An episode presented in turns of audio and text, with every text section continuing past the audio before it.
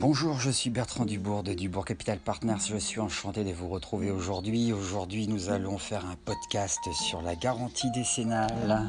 Une garantie euh, nécessaire lorsque vous faites des travaux dans votre bien immobilier, que ce soit une maison ou un appart ou que sais-je. Cette garantie décennale vous protégera, donc, comme son nom l'indique, pendant une période de 10 ans sur tous les travaux que vous avez effectués.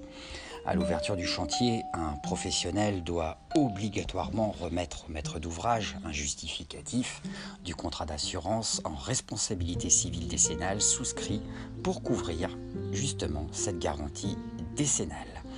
Ces attestations doivent être jointes au devis des professionnels assurés. En cas de vente d'un logement dans les 10 ans suivant sa construction, la mention de l'existence ou non des assurances obligatoires doit être annexée au contrat de vente. La garantie décennale couvre les dommages survenus après la réception des travaux pendant une période de 10 ans. Ce délai démarre à la signature de la réception des travaux. La mise en œuvre de la garantie décennale intervient lorsque survient un vice d'une certaine gravité qui compromet la solidité de l'ouvrage, par exemple des fissures importantes ou des problèmes dans les fondations.